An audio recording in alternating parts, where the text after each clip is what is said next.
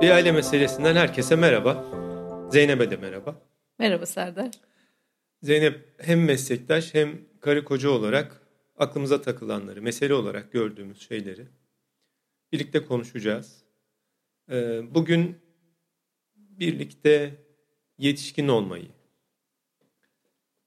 sağlıklı bir yetişkin olmayı, bunun büyümeyle arasındaki farkı, yaşça büyümekle arasındaki farkı, bazen yaşımızın büyümesine rağmen hala çocuk gibi davranıyor olmayı, bunun iyi hissedişimize etkilerini konuşalım diye kararlaştırdık seninle. Ama Hı-hı. muhtemelen akışta başka şeyler de konuşulacak. Ama ilk programla ilgili ne düşünüyorsun?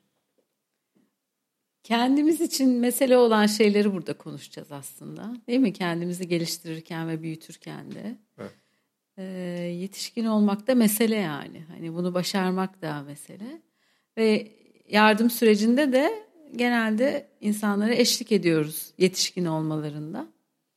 O yüzden e, dinleyenler için kolaylaştırıcı olacağı için, yol açıcı olacağı için, hani biraz deneyimlerimizden de e, yola çıkarak paylaşımlarda bulunacağımız için faydalı olmasını umuyorum ve aynı Hı. zamanda hani seninle her zaman yıllar yılı yaptığımız sohbeti bitmeyen sohbeti bitmeyen evet. sohbeti böyle bir ortamda e, yapıyor olmanın da ekstra heyecanlı. Heyecanlı Yayın öncesinde konuştuk ya acemisiyiz diye. Evet, yani evet. yeni bir şeyin acemisi olmanın getirdiği heyecan var. Ya, yaptığımız işi şu anlamda önemsiyorum. Çevremizdeki pek çok insan duygusal anlamda kılavuzsuz büyüyor. Genel olarak e, bireyselliğin ön planda olmadığı toplumlarda, geleneksel toplumlarda e, bu repertuar çok zengin değil. Genel olarak görev ve uyum odaklı oluyoruz. Zaten bir kuşak, birkaç kuşak öncemizde taşra kökenli olduğu için hani burada konuştuğumuz konular biraz harcı alem şeyler gibi, fazlaca romantik, manasız şeyler gibi görülüyor ve pek çok insan da bu anlamda kılavuzsuz, yol göstericisi olmadan herhangi bir duygusal problemini nasıl çözümleyeceğini, bunu nasıl yöneteceğini bilmeden büyüyor.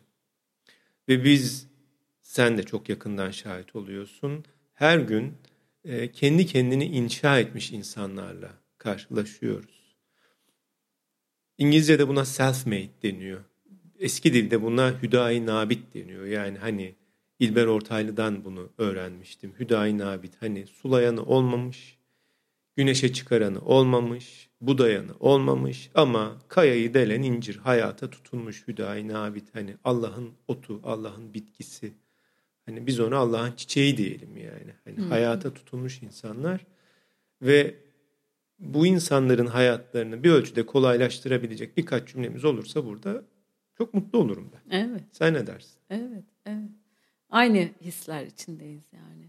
Bir tarafıyla hem hayata tutunmak hem de bir tane hayatı mümkün olunca konforlu, mutlu, iyi geçirmek. Çünkü hani yaşam zorluklarını hayatın zorunlu bir gerçeği gibi ve değişmez bir gerçeği gibi görme hali de olanla yetinmeye neden oluyor. Ama biz görüyoruz ki hani yüzlerce insanla temas ederek kendi kişisel hayatımızda daha iyisi e, mümkün. mümkün. Yani bu daha iyisinin mümkün olması için bir başka yerden bakmak e, gerekiyor bazen. Bir el gerekiyor bazen dediğin gibi o e, kılavuz gerekiyor bazen.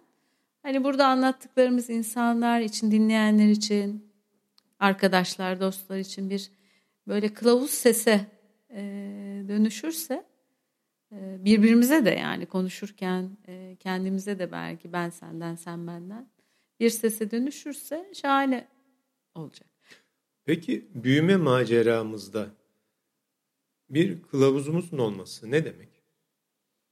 Bir kılavuzun olması bir e, aslında içimizde bir sağlıklı sesin, iyimser, e, umut dolu bir sesin tohumlarını atan birinin olması anlamına geliyor. Bu ebeveynlerimiz olabilir, geniş aileden bir başka biri olabilir.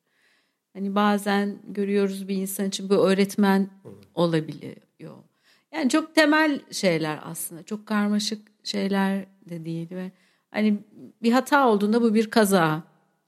Ee, işte hatalar e, senin altında ezileceğin, suçlu hissedeceğin şeyler değildir. Bunlar birer deneyimdir diyecek bir ses. Olur merak etme tekrar Hı. yaparsın çaba sarf edersin e, diyen bir sesi duyabildiğimiz bir kılavuz. Bazen bu bir kitap olabilir yani bazen hmm. bir öğretici olabilir. Bazen bu bazı insanlar için doğanın kendisi e, olabilir ama o kılavuz işte o içimizdeki iyi sesin tohumlarını atan kişi, hmm. durum hmm. oluyor. Bunların hmm. varlığı. Yokluğunda ne oluyor? Yokluğunda kılavuz sesin yokluğu, iyi sesin e, yokluğu tek başına belki zarar vermeyebilir ama bir kötü sesin varlığı yani e, cezalandıran, hataların altını çizen, olana değil de işte olmayana e, bakan bir kötü sesin, cezalandırıcı sesin varlığı işte hayatı zaten hayatın zorlayıcı koşulları var. E, durumu daha da zor hale getiriyor. Çünkü o kötü ses hep bizi eleştiriyor, hep bizi suçlu buluyor. Ee, hani sen başka türlü olsaydın her şey başka türlü olurdu gibi bütün e, zorlukların yükünü bizim üzerimize e, veriyor. Öyle olunca da e, yaşam olabileceğinden belki daha zor gidiyor ve evet. e, hani olumsuza bakmaya bizi yönlendiriyor. Sen Yolum, ne düşünüyorsun? Yolumuzu bulmakta zorlanıyoruz. Biraz daha kendimize karşı bağışlayıcı olabilmeyi, şefkatli olabilmeyi, elimden geleni yaptım ama olmadı deyip yolumuza devam edebilmeyi unutuyoruz yani.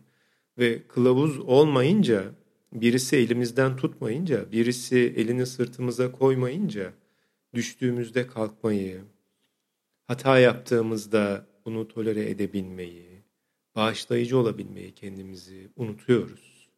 Sanki kendimizi paralamak, her hata yaptığımızda kendimizi cezalandırmak, her hata yaptığımızda o içimizdeki eleştirel sese teslim olmayı öğreniyoruz ve sanki bu başarının, hayatta kalmanın, yetişkin olmanın bir şartıymış gibi hissediyoruz yani. Bu kadar kötü hissetmezsem sanki başarılı olmazmışım gibi. Bu eleştirel sesi dinlemezsem sanki ileride hedeflerime ulaşamazmışım gibi hissediyoruz. Hı. Ama bir kılavuz olduğunda bize şunu söylüyor. Dur öyle değil yani. Kendine karşı bu kadar haşin olma, bu kadar Hı. katı olma, bu kadar sert olma. Elinden gelenin en iyisini yapıyorsun zaten ama bazen olur bazen olmaz. Hı. Ama bazen insanlar bunu şeyle karıştırıyorlar. Yani sanki bu içimizdeki potansiyeli bir performansa dönüştürebilme değil de kendi kendimizi şımartma aracıymış gibi. Tamam olur, hallolur, genişlik gibi ama öyle değil yani. O kılavuz ses aslında yol gösterici. Dur bakalım diyor. Bu böyle olmadı ama senin için daha doğru bir yol bulalım. Ya bir de bunu böyle deneyelim. ama bunu yaparken saçını okşamayı da ihmal etme. Yaparsın sen. Yaparsın. Hadi gel bakalım iyi bir baba gibi yani. iyi bir anne ya da ne bileyim böyle hani şeyde hissederiz ya bir ninenin dedenin eli hı hı. böyle kurumuş cildi ama hı hı. şefkat doldur. Hadi yavrum hadi hadi bakalım hadi paşam diyen bir ses. Hı hı. Ama her defasında devam etmemize yardımcı olan bir ses gibi hissediyorum ben yani. Ve maalesef pek çoğumuz bu sesin yokluğuyla büyüyoruz. Ve maalesef o iç seslerimiz bizi başarılı olduğumuz hani sanki onlar sayesinde başarılı olmuşuz gibi hissettiriyor. O eleştirel ses diyor ki o cezalandırırsa ben olmasaydım yapamazdın diyor. Ama kılavuz olsa diyecek ki hayır sen her ne yaptıysan bu seslere rağmen yaptın. O eleştirel sese rağmen, o talepkar sese yaptın. Hı hı. Rağmen yaptın diyecek ama kılavuz olmayınca maalesef bunu kaçırıyoruz yani. Evet. En çok hangi durumda zorluyor bizi acaba kılavuz sesin olmayışı? Bence bir referans yokluğu oluyor. Ne yakın ne uzak ne rahatlık, ne tembellik, ne samimiyet, ne sınırların aşımı, ne spontanlık, içimizden geldiği gibi davranma, ne yersizlik, yersizce davranma. Ee, genel olarak ne şefkatli olma, ne hani e, fazlaca affedici olma, ne uyum, ne boyun eğme, ne sevecen olma, ne sınırları aşma. Hani ne diğerine destek olma ne kendini feda bunu ayırt edemiyoruz. Hı hı. Hani burada bir referans yokluğu oluyor. Ne kısa ne uzun. Ne yüksek ne alçak bunu bilmiyor. Etrafına bakıyor yani. Filmlere bakıyor, etrafındaki insanları izliyor ve bu kendi kendini inşa eden çocuklar sürekli arıyorlar biliyor musun? Yani oturduğu hı hı. yerde bakıyor, e, gittiği yerde bakıyor, insanları izliyor, tarıyor, hı hı. öğrenmeye çalışıyor. Fark etmeden referans oluşturmaya hı hı. başlıyor ama bence bunun en büyük zorluğu yolumuzu bulmada hani bir pusulanın yoksu, yokluğu bu aslında. Neresi hı hı. kuzey bilmiyorum yani. Hı hı. Nereye doğru gideceğim? Hı hı. Nerede mola vereceğim? Evet. Tembellik mi bu? Bu da aslında yaptığı şeylerden, attığı adımlardan, verdiği kararlarına emin olamamayı Olamam. getiriyor. Ne doğru ne yanlış sürekli bir kafa karışıklığıyla huzursuz evet, aslında. Kişi sezgilerine, hislerine Güven güvense, oraya baksa, referans olarak oraya alsa o zaman yaptığı kararlarında doğruluğundan emin olarak ilerlemiş. Bunun için de diğerlerinin onayına ihtiyaç evet, duyuyor. Evet. Diğerlerinin yüzündeki, gözündeki ifade, alkışı, sırt sıvazlaması, aferinine odaklanıyor. O yüzden büyüyemiyor zaten. Hı hı. 50 yaşına gelmiş adam hala diğerlerinin onayıyla hareket evet. edebilmeyi öğreniyor. Çünkü evet. onay olmazsa doğru yolda olup olmadığını evet. anlayamıyor yani. Evet. Evet. Bu da insanın kendine yabancılaşması demek aslında. Evet. Kendine yabancılaşmak demek kendini gerçekleştirmenin de önündeki en büyük engel. Çünkü benliğinle temasını kesmişsin. Evet. Bilmiyorsun ne hissediyorsun. Evet. Çünkü birileri sana senin kendi sezgilerine, kendi duygularına, hissiyatına, algılarına güvenmemeyi öğretmiş hı hı. yani ya da güvenebilmeyi öğretmemiş. Evet. En büyük zorluğu evet. da bu bence. Evet. Yani aslında o kılavuz sesin varlığı sen kendine inan. Yani duygularına inan, duygusal hmm. ihtiyaçlarına inan. E, isteklerine bak. Yani referans olarak kendini al diyen bir ses oluyor. Ama bunun yokluğunda yapılacak işler, görevlerin tam yapılması, diğerlerinin ne düşündüğü, başkalarının mutluluğu gibi hep odak, kişinin odağı kendi dışındaki her şey oluyor. Sonra dediğin gibi kendiyle kopan bağ, insanın kendiyle temasının kopması çok temel bir soru olan ne hissediyorsun sorusuna bile iyi. iyi ya da kötü. Bilmiyorum. Bilmiyorum. Yani ne hissediyorum acaba? Ya da bu hissi sen bir repertuar geliştiremiyor Bedeninde nerede hissediyorsun? Hı. Hani hiç oradaki e, senin söylediğin gibi o bağ kopunca kendiyle hmm. olan temas e, kopunca o bağı da işte o, çevremizdeki yetişkinler o bağı bizim önce kurmamızı sağlayacak ki onun hmm. yokluğunda kendiyle bağının kopması kişinin yabancılaşma, yabancılaşma bütünlük hissinin olmayışı, e, bir kopukluk, adını koyamadığı bir huzursuzluk, yalnızlık, yalnızlık Evet. Bir ada gibi yaşamak. Evet. Yani. Her şey yolunda. Hayat güzel. Ekonomik olarak geçiniyorum hani e, yetişkinse çocuklar yolunda ama o zaman da o ses ne diyor biliyor musun? Ee, daha ne istiyorsun? Evet. Doyumsuzsun yani. Evet. İşte evet. paran var, çoluğunun çocuğunun evet. sağlığı yerinde daha ne istiyorsun diye. O zaman da suçluluk duymaya başlıyor. Evet. Ama bir şey var, bir şey evet. var ve o şey bende yok hissediyorum evet. bunu yani. Evet. Evet. Aslında kılavuzun yaptığı en önemli şeylerden biri de bir repertuar oluşturma biliyor evet. musun? Yani burada hissettiğim şeyin adı ne?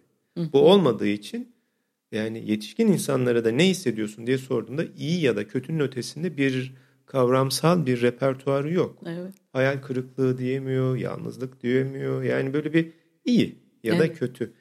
Çocuğun büyüdüğü sırada biri gelse ve ona dese ki hissettiğin şeyin adı bu. Bak şu an hayal kırıklığına uğradın. Beklentilerin karşılanmadı. Ne demek hayal kırıklığı baba? Ne demek hayal kırıklığı anne? Şey umuyordun, bir ümidin vardı. Ümit, ümit ne demek? Hı hı. Hani bak yeni kavram, hı hı. yeni bir başka kavramı getiriyor evet. ve çocuğun repertuarı genişliyor. Repertuarın genişliği çok önemli çünkü bir şeyin adını bilirsen ona doğru anlamı yüklüyorsun. Evet. Ama evet. doğru anlam yükleyemezsen bir şey yönetemiyorsun evet. da ve kaybolmaya başlıyorsun. Evet. O yüzden e, bunun gelişmediği toplumlarda hemen bir kavga çıkıveriyor. Yani. Çünkü derdini anlatamıyorsun yani. Hı-hı. Bir şey söylüyorsun. E, arabamı yıkatıyorum. Çocuk bana dedi ki abi senin arabana çok özeniyorum. Niye biliyor musun dedi. Niye dedim sen kılsın ya biraz dedi. Sen kıl olduğun için dedi. Şimdi buna bozulabilirim. Rahatsız olamam. Bana çok sempatik geldi. Çünkü çocuk da biliyorum o repertuar bana titizsin demek istiyor. Evet. Belki biraz da huysuzsun sen evet. demek istiyor ama evet. onun yerine bulabildiği şey kıl. Bunun için kavga edebilirim onunla. Sen benimle ne biçim konuşuyorsun? Ama bunu evet. bildiğim için evet. birileri bu kelimeyi o çocuğa öğretmemiş ya da kılavuz olmadığı için bu kelimenin orada kullanılmaması gerektiğini ona öğretmemiş yani. Ne kadar somut. Evet. Bilmiyor çocuk Evet. yani. Evet. Bu kavga, bahsettiğin kavga içsel kavgaya dönüyor işte sonra. Yani adını koyamadığı bir haber olduğumuz, tanımadığımız birine, sürekli de suçladığımız birine düşmanlaşıyoruz. içsel kavgaya dönmüş Evet. oluyor. Çünkü o o boşluk dediğimiz, huzursuzluk dediğimiz e, durumun insan zihninin de biraz böyle sorumlu arama, suçlu arama eğilimi var. Hani bu o zaman durum netleşmiş oluyor. Çünkü ne yaşadığını bilerek netleştirebilir durumu. E, Hissini bilerek, ihtiyacını fark ederek ama bunu yapamadığında netleştirmenin yolu sorumlu aramak oluyor. Dolayısıyla oklar kendimize dönmüş oluyor ve Kendimizi o kavga Değil mi? başlıyor. İşte o kılavuz sesin yokluğu, cezalandıran sesin varlığı bu sefer bizim iç sesimiz ve inandığımız bir iç ses Ha. haline dönmüş oluyor. İç ses olunca doğruluğunu da sorgulamıyorsun. Sorgulamıyorsun, yani. Doğru tabii. yani. Evet Tabii, ben tabii. hata yaptım, yanlış Evet. yaptım. Söylemem gerekeni, söylememem Evet. gerekeni söyledim. Yapmamam Evet. gerekeni yaptım Evet. ya da yapmam gerekeni yapmadım. Bak millet neler yapıyor. Ben hala burada. Halbuki bir geçmişine baksa Evet. o kadar kalp kırıcı bir durum ki bu. Evet. Yani geçmişine baksa nasıl bir hayat içinden gelmiş, nasıl ayakta kalmış, nelerle mücadele etmiş, neye tutunmuş. Bunu görmüyor yani. Çünkü iç ses diyor ki oho bunlar zaten olması gerekenlerdi diyor. Asıl olan yapmadıklarındır, asıl olan olmayanlardır ve insanın başına gelen bence en büyük haksızlık bu. Hani yaptıklarını görememesi, başardıklarının farkında olmaması. Evet. Bunu takdir edememesi, kendiyle gurur duyamaması. Yani aferin bana diyememesi yani. O yüzden de bitmeyen bir yarışın içinde ama bu bir maraton fakat o hep 100 metre gibi koşmaya çalışıyor yani. Telaş içinde, panik içinde. Hani bir an evvel oraya gidecekmiş gibi ama hayat öyle bir şey değil yani. İnişleri var, çıkışları var ve o telaşla hayata da yerleşmeyi beceremiyor insanlar Evet. yani. Hep göçebe bir hayat yani. Hiç ait olamıyoruz bir yere. Ne eve, ne şehre, ne ilişkilere. İlişkilerde de gezmeye başlıyor. Sanki bir başkası o buradaki boşluğu dolduracakmış gibi ama onun ilacı o değil yani. Bunu Budistler şey diye anlatıyorlar pek çok durum için. Susadığında deniz suyu içmeye benziyor. Bunu öfke içinde anlatıyorlar bu tür durumlar içinde. Hani ne kadar çok içersen o kadar çok susayacaksın ve bir süre sonra da böbreklerini kaybedeceksin aslında. Değil mi? Evet, evet. O bu boşluğu doldurma, e, görülmeme, anlaşılmama kendi kendimize. O kendimize yerleşemiyoruz ki yaşama yerleşelim. Yaşamaya. Kendinle temas kurup kendine yerleşemediğinde, görül kendini görmediğinde, kendinin kendinin farkında olmadığında bu sefer onun beklentisini de arayarak bir mücadele, bir görülmeme ve anlaşılmamayla dan kaynaklı bu sefer bunları diğer ilişkilerde arama. Bunun bir mücadelesine. Ee, şeyi söyleyecektim. Mesela Zeynep- Bir kriz durumunda durumu karmaşıklaştıran bu oluyor. Hadi somutlaştır. Evet. Mesela şimdi kayıt yapıyorsun. Akıcı bir şekilde konuşman bekleniyor. Hani başarılı bir monolog. Başladın ve bitirdin. Etkileyici. Oo bravo çok iyi konuşmaydı. Evet. Tam bunu yapman gerekirken tıkandın ve bulamadın kelimeyi. Evet. Kılavuzu olmayan ve iç sesleri kuvvetli biri bunu nasıl yaşar? Kılavuz olmayan yani yapamadım diye düşün. Eleştirel ses yapamadın, tıkandın diye düşünür ama işte kılavuz olan yetişkin ses kaldığı yerden Devam eder. devam eder. O ses şey de diyebilir değil mi? Hayal kırıklığına uğra- uğrattın diğerlerini. Bak çekim yapılıyor. Uğraşanlar var. Evet. yanlış yaptın. Bir, bir şey de beceremiyorsun ya. Yapacağın Evet. şeyi bir Evet. başlayıp bitirmek Evet. yani. Bunu da yapamayacaksan yani geçme kardeşim mikrofonun başına. Evet. Der değil mi? Der. Evet der. Der, değil mi? Ama benim içimden geçeni söyleyeyim. Hani kesilebilir bir şey. Bu kaldığımız yerden devam ederiz gibi bir yetişkin ses e, bu sürece devam. Kesilmeyen bir şey olsa ne olur? E, o da ol, olmaz, sıkıntı olmaz. Ha, pardon. Hata yaptım yani. Evet. Niyetim bu değildi. Bu ilişkilerde de olabilir. Evet. Niyetim bu değildi gerçekten. Ağzımdan çıkan hani seni incitmek maksadıyla değildi ya da işinizi zorlaştırmak ya da işi kötü yapmak niyetiyle yapılmış bir şeydi. Yap- yapamadım yani kontrol edemedim. Evet.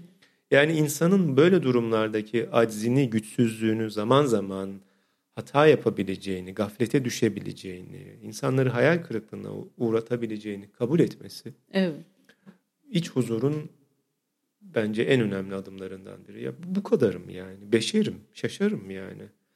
Aciz olabilirim, güçsüz olabilirim, muhtaç olabilirim yani. O zaman özür dilerim, yardım isterim, şefkat beklerim, utanırım, utancımı paylaşırım. Evet.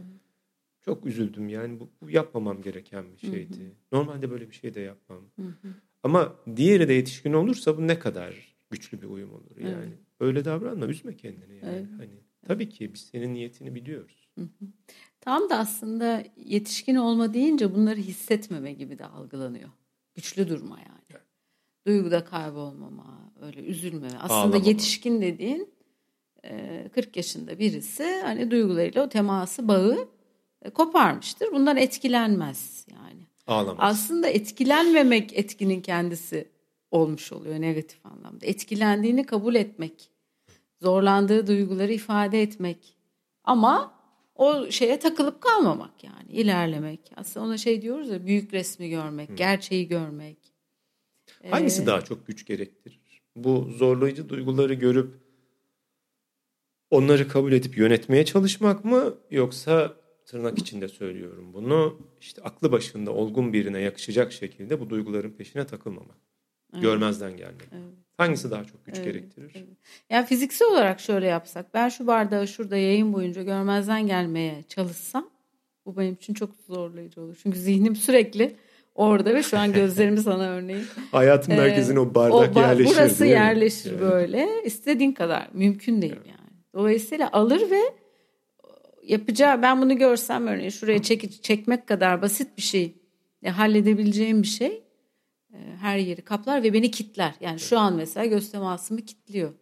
Dolayısıyla çok daha zor ama çok da anlaşılır da buluyorum. Yani çocukluktan itibaren duygular o kadar hissettiğimiz şeyler, ihtiyaçlar o kadar yok sayılıyor ki. Yani çocuk ifade ettiğinde bile ne var üzülecek bu kadarlarla karşı tepki gördüğü için. Ya da odaya gönderiliyor. Ya da Ağlarsa, gönder- evet. üzülürse, öfkelenirse. Evet, evet. Ama böyle evet. bir, bir sınırı aşarsa o evet. yalnız duyguyu yalnız hani o, o duyguyu yalnız yaşamak zorundasın diyor. Ya da buna hisse, bu kişiye hissedilir, anne babaya hissedilmez gibi yani. Yoğunluğuna bile ebeveynin kendisi karar verince çocuk diyor bununla mı uğraşacağım? Tüm bağını duygularla kesmiş oluyor. Şimdi de hani, Bizim e, çocuklar bunun altına da... yorum yazmasın.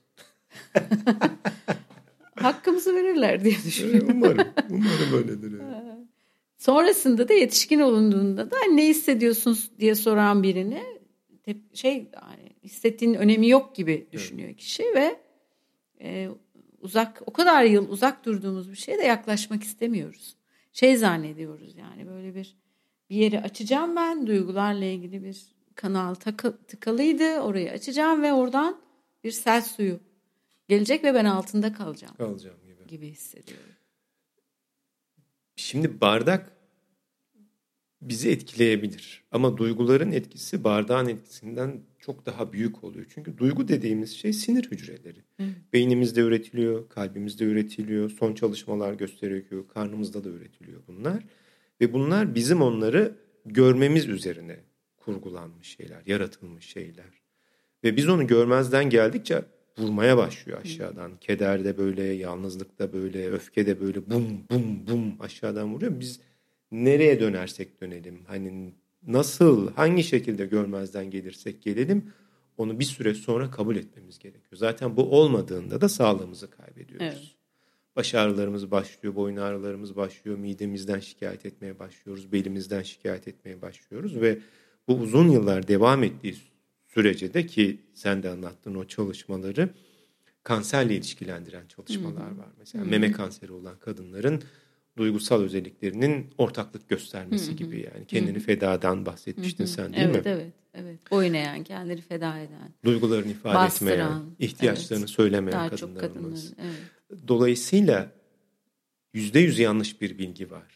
Zor bir durumdayım. Böyle bir durumda duygularımın etkisinde kalamam. Tamamen mantığımla karar vermek durumundayım demek mümkün değil. Çünkü akıl, mantık bir karar arefesinde önce duyguya bakıyor. Ne yapıyoruz? Hı hı. Hissiyat ne yönde? Hı hı. Doğrusu ne? Hangi yöne gideceğiz diye. Değil mi? Evet. O zaman yetişkin olmanın yani yetiş, kılavuzsuz büyümüş olabiliriz ama yetişkin kılavuz olarak duygularını alabilir referans Hı. olarak kendine duygularını alabilir. Olur. Hani başka kılavuzlar yerine onu içinde yine arayıp bulabilir ve duygusal ihtiyaçlarını kılavuz olarak alabilir. Yani bir kılavuzla büyüseydik de o bizim için böyle bir fayda sağlayacaktı. Hı. Kendine bak ve odaklan diye. Alınmadığında duygular, ihtiyaçlar sonra kendilerini kılavuz aldırıyorlar dediğin yollarla. Değil mi? Bu arada mekandaki gençlere bakıyorum. İlgileri dağıldı mı? Bitirelim mi yoksa devam edelim mi diye. Nasıl görünüyorlar? Ben ne güzel akıyordum. Sen şimdi niye mekandaki Aa, gençlere sen, bitir, yarın- sen bitirdin Hayır. diye. Aa, özür dilerim pardon. Nasıl gidiyoruz? Ben böyle dinliyorum hocam. Çok güzel. Çok keyifli. Okey. Ama bir toparlayabiliriz bence. Peki. İnsanlar diyecekler ki tamam söyledikleriniz doğru. Bende de karşımda var ama ne yapayım? Çünkü genelde sosyal medyada hep şey diyor ya adam bir sürü ürün anlatıyor bilmem ne şöyle böyle. Aldığında diyor ki fiyat soru işareti yani ya da sonuç soru işareti kaynak soru işareti Evet. profesör doktor açıklama yapmış. Diyor ki kaynak soru işareti Yani biz de muhtemelen bunları anlatacağız ve diyecek ki peki sonuç soru işareti Evet. böyle bir şey yapalım mı? Böyle bir bunun sihirli reçetesi var mı Tabii sihirli reçete yok ama reçeteye yazılacak birkaç kalem var. Hani ilki belki az önce dediğimiz yani. ne onu Hani kılavuz olarak duygularını, duygusal ihtiyaçlarını almaları. Onları yok saymamaları. Yani. okuyamazsa peki okuyamıyorsa Evet. Yani bunun için önce bir repertuar gerektiriyor. Neye baktığını bilmesi gerekiyor aslında. Ee, tabii bu profesyonel yardım süreci her zaman açık bir e, seçenek ama bir kere insan hani o tarafla ilgilenirse ne hissediyorum sorusunu böyle sorarsa anlamaya çalışırsa hislerini bedenden Hmm. gelen sinyallere bakarsa bu okuma yazmayı öğrenmek gibi kendini okumak. Dolayısıyla ilk bir seferde olmayacak. Bunun üzerine konuşmaya çalışırsa Hı. kendi hisleri üzerine e, zaman içinde e, daha baktığımız şeye dikkatli baktığımızda daha detaylar görürüz ya fiziksel olarak Hı. da. O da olmaya e, başlayacaktır. Birincisi bence bu önceliği. Hı. E, yani en önceliklisi anlamında birincisi demiyorum. Yapılacaklardan bir tanesi bu. Hı. Bir de o içteki e, kötü ses, cezalandıran ses, o suçlayan sese alternatif kulağının bir yerinde böyle daha sakin, daha Hı. esnek, daha yumuşak, daha iyimser bir ses fısıltısı vardır. Biraz da kulağı oraya çevirmek. Yani Hı.